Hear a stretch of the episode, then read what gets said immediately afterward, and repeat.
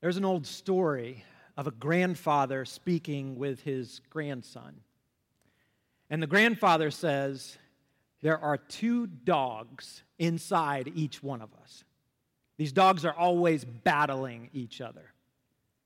One is a good dog, which represents good things like kindness, bravery, joy, peace, love, all the life giving traits.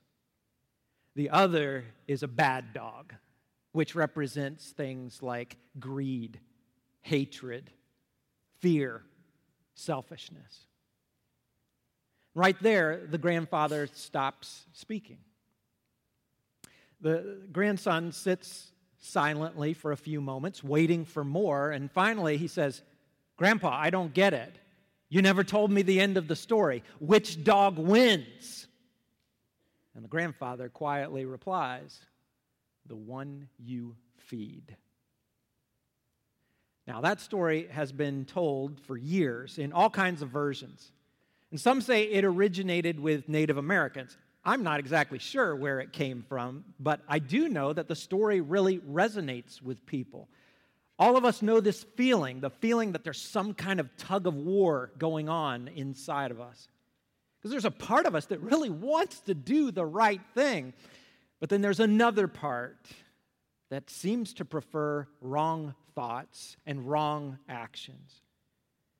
So, at least in some sense, the story of the two dogs matches our experience. We can agree there is a war that goes on inside of us. It's a battle between good and evil, between right and wrong. But think about the point of that story. The point is that you can guarantee which dog will win by feeding it. So, is that true? Is it as simple as that? And, what would the Bible say about this? Well, that's exactly what we're going to look at today. We're currently in week three of our series called Overflow. And in case you haven't been here or you need a reminder, the goal of this series is real heart change that leads to real life change. Because we're not interested in coming to church and just talking about ideas, but never seeing positive change in our everyday lives. We want to make real progress toward becoming the people God created and called us to be. And from the beginning of this series, we said we'll never see real change by focusing on the outside. You can't become a different person just by trying to change your behavior. Remember what Jesus said about this? He said, The good man brings good things out of the good stored up in his heart. And the evil man brings evil things out of the evil stored up in his heart. For out of the overflow of his heart, his mouth speaks. So, whatever is in your heart is going to show up in your life sooner or later. So the question is how, how do you make sure that your heart is good and pure all of the time? Well, that's the problem. None of us has the power to do that. So that means the only way to live a changed life and become who you should be is to let God change your heart. Now, for me, this is an easy thing to say. I can say, I need to let God change my heart. See, I just said it. It's easy. It's also easy for me to believe that this is exactly what needs to happen. The difficult part is allowing God to change my heart. And you know why that's difficult? It's because of the battle between those two dogs. This battle is not some imaginary thing, it's real. Scripture confirms it. In fact, that was the subject of Dylan's message last Sunday. Dylan talked about a war that takes place in the hearts and minds of everyone who's trying to follow Jesus. He, he talked about the challenge of taking every thought and making it obedient to Christ. This battle is very real, even though the Bible never mentions the story of the two dogs. So, then how does the Bible describe it? Well, for that, we're going to look at Galatians chapter 5. And in this chapter, the Apostle Paul is writing to a group of Christians, and Paul wants them to be aware of this internal spiritual struggle that, that goes on within all of us. So let's pick it up in Galatians 5, verse 16, where Paul says, So I say, walk by the Spirit, and you will not gratify the desires of the flesh. For the flesh desires what is contrary to the Spirit, and the Spirit what is contrary to the flesh. They are in conflict with each other, so that you are not to do whatever you want. But if you are led by the Spirit, you're not under the law. I think that's really cool because that description is not very different than the story of the two dogs. In this passage, the good dog would be like the spirit, and the bad dog would be the desires of the flesh. But what exactly does Paul mean by spirit and flesh? That's a very important question because it's easy to get confused here. So let's break this down a little bit. First, how should we define the word flesh? I mean, we understand that flesh is another word for body, but how do we interpret this? Is the, Bible, is the Bible saying that our bodies are evil? Actually, no. That's not what it's saying at all. If you go back to the original Greek language, uh, the word for flesh is the word sarx. And while the Greek word sarx can refer to the physical body, it often has a more specific meaning in the Bible. If you look at all the times in the New Testament when the word sarx is used, and that's more than 140 times, by the way, here's what you find. In the Bible, the word flesh often refers to disordered desires. Disordered desires. And here's where we don't want to get confused because there have been some people over the centuries who did believe that our physical bodies are inherently evil. They would say the soul is good and the body is bad. But hold on a second. Where did our bodies come from? God created our bodies, right? I didn't choose this.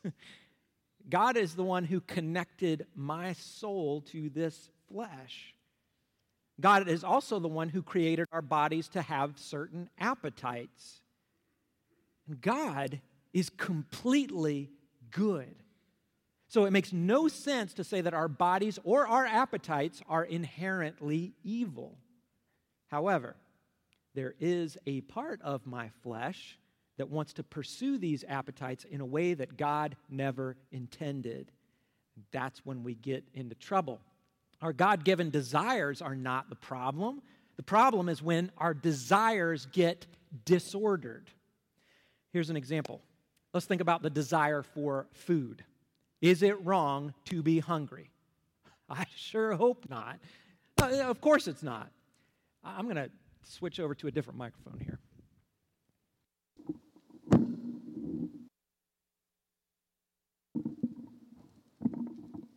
We know it's not wrong for our desire for food, uh, to, to, desire food. That's not wrong. But is it possible for you and me to have a harmful or even sinful relationship with food? Well, of course it is. And if we think about it, the, the Bible gives quite a few examples where physical hunger becomes a disordered desire. First time we see that is way back in the book of Genesis when Adam and Eve were in the Garden of Eden. You remember that story? What was the one rule that God gave Adam and Eve? God said, You can eat from any tree you want in the garden, any tree except the tree of knowledge of good and evil. Don't eat from that tree. So, literally, the only restriction that God gave them was to say no to a particular food. So, how hard could that be? You and I know exactly how hard that can be, right? For the past week in our house, we've had cake in the fridge left over from my wife's birthday. And man, it's good cake. And several days this week, I've started out in the morning and I've thought to myself, I'm not going to eat any birthday cake today. I don't need that. I'm going to hold off. Then, late in the evening, after the kids are in bed, and I've had a long day, you know what happens? That bad dog inside of me is like, let's go get some cake. And in the case of Adam and Eve, was it wrong for them to be hungry for a piece of fruit? No. Having an appetite for food is, is not wrong in and of itself. It was the disordered desire to crave the specific fruit that God said was off limits. That was a desire of the flesh. And when Adam and Eve gave in, they caused all kinds of problems that they never anticipated. And that's how the flesh works. The flesh will lead you to destruction. Over in Romans chapter 8, Paul's writing on this same subject, and he says, The mind governed by the flesh is death, but the mind governed by the Spirit is life and peace. So the stakes are high here. Uh, we don't want to let the flesh have control of our lives because it will literally be the death of us. But we have to face some tough news. Because of our humanness, because of our weakness, we don't have the strength to win every single battle against our disordered desires. That's why Adam and Eve ate the forbidden fruit. That's why I ate the piece of cake. Several pieces, actually, but we won't talk about that. The truth is, there is only one person who has walked this earth and never given in to disordered desires, and that is Jesus Christ. You can see that in one of the earliest stories we have of Jesus in Matthew chapter 4. Jesus is out in the wilderness and he's tempted by the devil. And do you remember the first temptation that Jesus faced? Let's read that real quick. Matthew chapter 4, starting with verse 1. Then Jesus was led by the Spirit into the wilderness to be tempted by the devil. After fasting 40 days and 40 nights, he was hungry. I would say so. The tempter came to him and said, If you are the Son of God, tell these stones to become bread. So we've talked about this, right? Was it wrong for Jesus to be hungry? Of course not. But for some reason, God made it clear that Jesus was not supposed to work this particular miracle. In this case, Jesus was called to be called to resist a desire of the flesh. And how did he respond? Well, look at verse 4. Jesus answered, It is written, Man shall not live by bread alone, but on every word that comes from the mouth of God. So he didn't perform that miracle. Jesus continued his fast. And there's a lot we could talk about here, but I want us to notice just one thing. Does this story sound familiar? It's kind of interesting. Matthew chapter 4 has a lot in common with that story back in Genesis, doesn't it? In the Garden of Eden, Adam and Eve were tempted by the devil to eat a certain food. In Matthew 4, Jesus is tempted by the devil to eat a certain food. Similar story, but very different result, right? Because Adam and Eve gave in to that desire of the flesh, and the bad dog won. But with Jesus, he resisted the temptation, not only on this occasion, but in his entire life. He never gave in to temptation. So, what are we to learn here? Is it just that Jesus left us a perfect example to follow? Is it just that Jesus set the bar really, really high and now it's up to us to try to reach that standard? If so, that's pretty overwhelming, isn't it? Because we have so many different desires that can become disordered.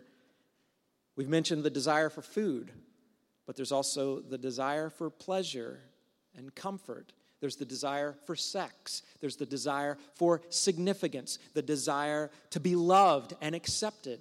And none of those longings are bad in and of themselves. But there are so many times when we're tempted to pursue good desires in bad ways. As we read on in Galatians 5, the Apostle Paul gets specific about this. He tells us what it looks like when good desires go bad. Galatians 5:19 The acts of the flesh are obvious. Sexual immorality, impurity and debauchery, idolatry and witchcraft, hatred, discord, jealousy, fits of rage, selfish ambition, dissensions, factions, and envy, drunkenness, orgies, and the like. I warn you, as I did before, that those who live like this will not inherit the kingdom of God. That's a problematic list right there. And at least a few of the behaviors on that list are especially appealing to the bad dog inside of you. Of course, some of those things may not tempt you at all because we're all different, we're all unique, but we're the same in that we all have our weaknesses. You may find your number one temptation in the first category on that list the sexual sins of immorality, impurity, and debauchery. Those words include any form of sex outside of marriage. But maybe that's not you. Maybe your temptation is in the second category, which you might call religious sins like idolatry. And you may say, I have no interest in bowing down to a golden statue. That may be true. However, you might be very tempted to make an idol out of something or someone in your life. Because an idol is anything that you love or value above God. That could be your job or career, it could be your favorite pastime, it could be a significant person in your life. Idolatry could be your weakness. Then there's the third category in Paul's list the social sins hatred, jealousy, discord, dissensions, factions, envy. These are the things you get when you're willing to mistreat others for your own personal gain. Finally, there's the category of sins on this list that include drinking and partying, things like drunkenness, orgies, and the like. I don't know what your weakness is exactly, but I know it's somewhere on this list. And I'm guessing you already know what I'm about to tell you, but I'm going to say it anyway. If you fight the bad dog in your area of weakness, just using your own willpower, you will fail. Guaranteed. You may win a few battles here and there, but there will be failures. It's true that Jesus left us this perfect example, but no human being is able to live up to that example. The bad dog within us is just too strong. But do you remember what we read earlier? We, we did find hope here in Galatians 5. Did you catch that? Back in verse 16, Paul said, So I say, walk by the Spirit, and what?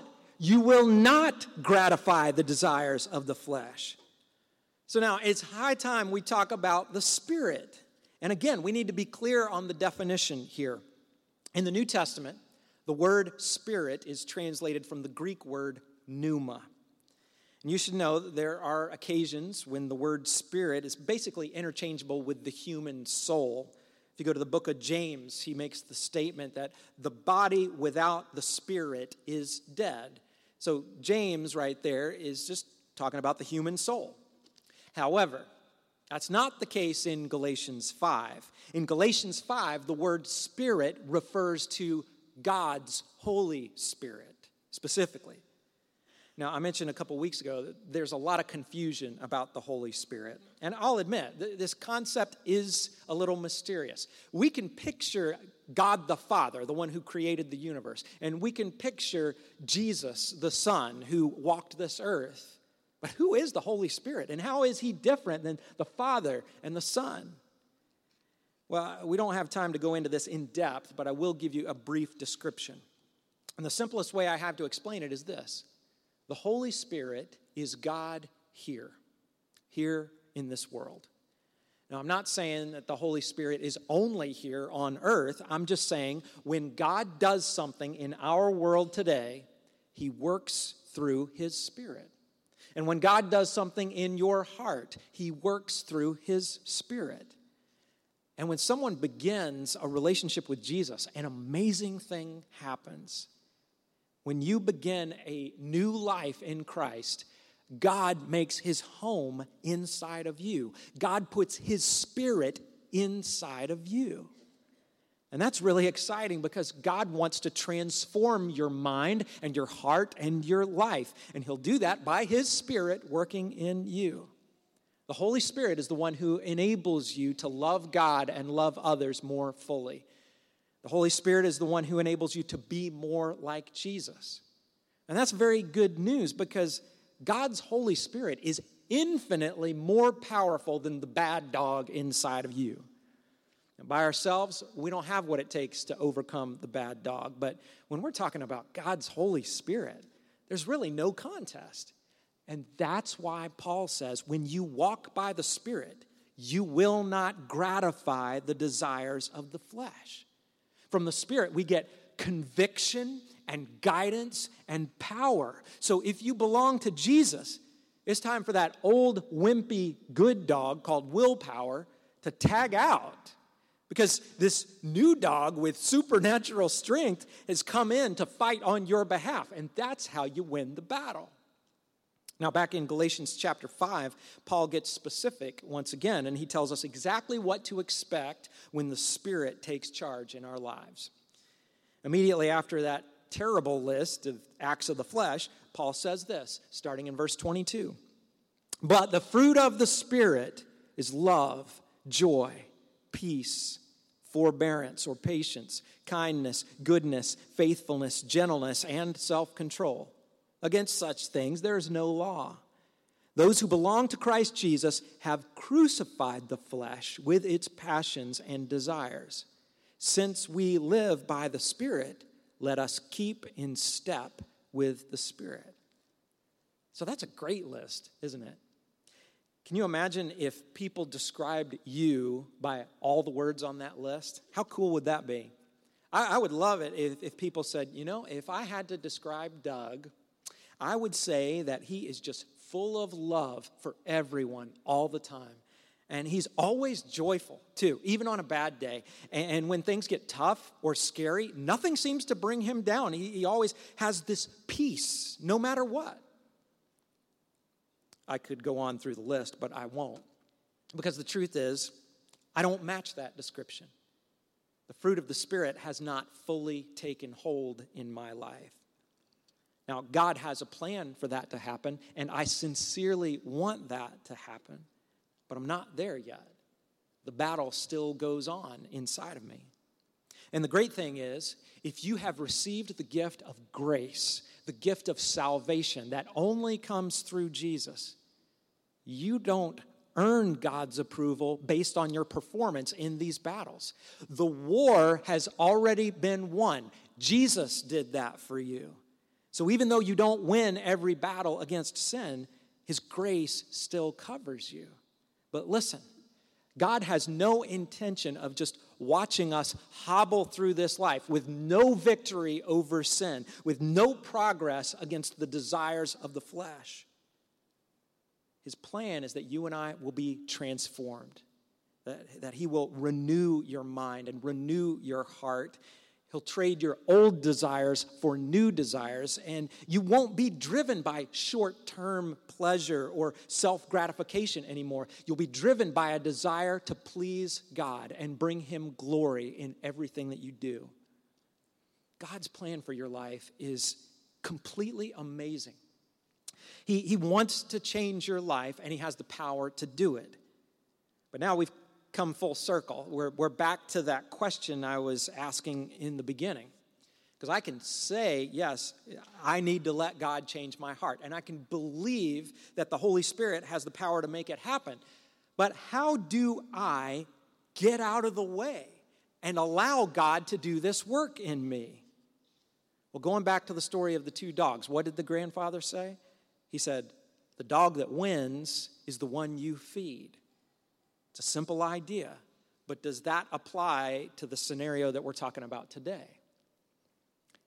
In a word, yes.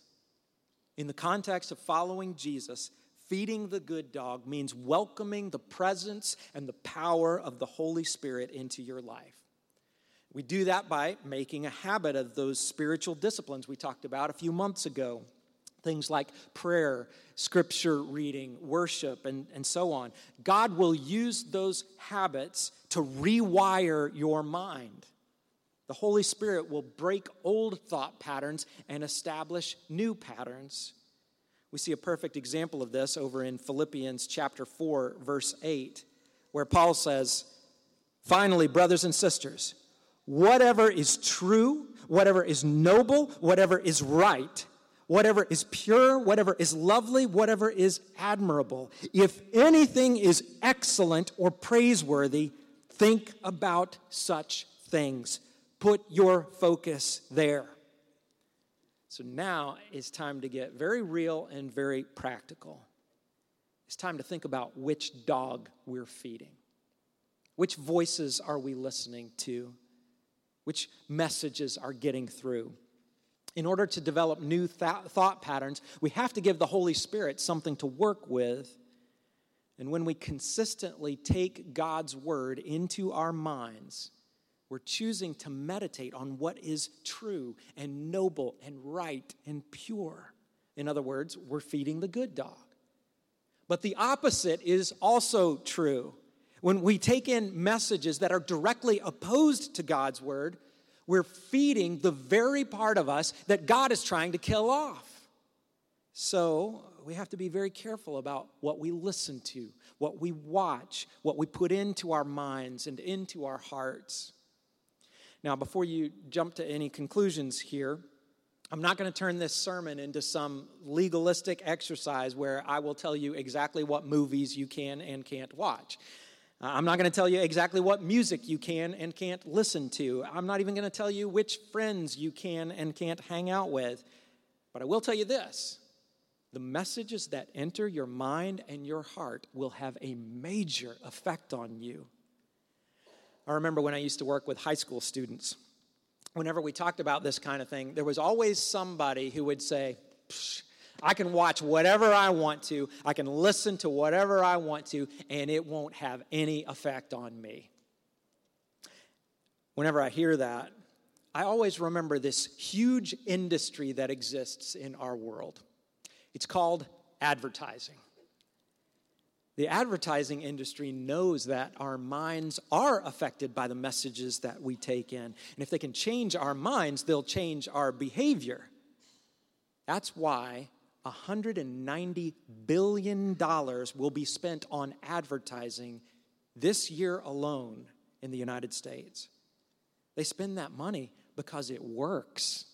There is no question that we are affected by the messages that we take in.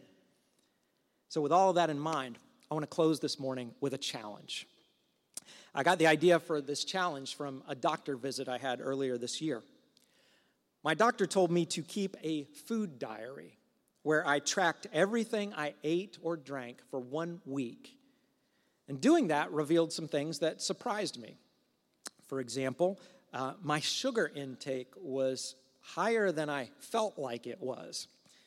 Uh, that may be no surprise to you after my cake story. But anyway, I, I got to thinking what if I kept a different kind of diary? A diary of everything I take into my mind and my heart. What would I find? Would I find that my focus is on whatever is true and noble and right and pure? Am I feeding the good dog? I may feel like I am, but what is the reality? I believe it could be very helpful to get an accurate picture of how we're doing in this area. So here's what I came up with I'm challenging everyone here this morning, including myself, to spend one week keeping a feed the good dog diary. You have a sample of what this could look like in your bulletin. And let's take a second to go through that. Now, this sample uses the format of a chart uh, but you can track this however you want. You can write it in a journal, you can enter it into your phone, whatever works for you. The main thing is that you track any activity where your mind is taking in messages. So that includes any form of media, whatever you watch, what you listen to, what you read. This could also include conversations that you have. You just record each specific activity along with how much time you spend on it.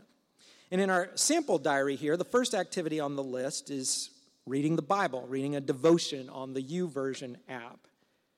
And uh, then look at that column at the end.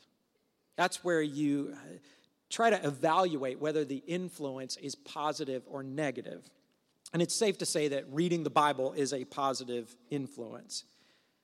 But then the second activity here is just scrolling through Facebook for 15 minutes. So, what kind of influence is that? Well, depending on who your friends are and depending on what they're posting, it could be positive or negative or some mixture of the two. And to help you decide, you may need to go back and look at those lists in Galatians 5. Ask yourself Did my time on Facebook lead me to the fruit of the Spirit?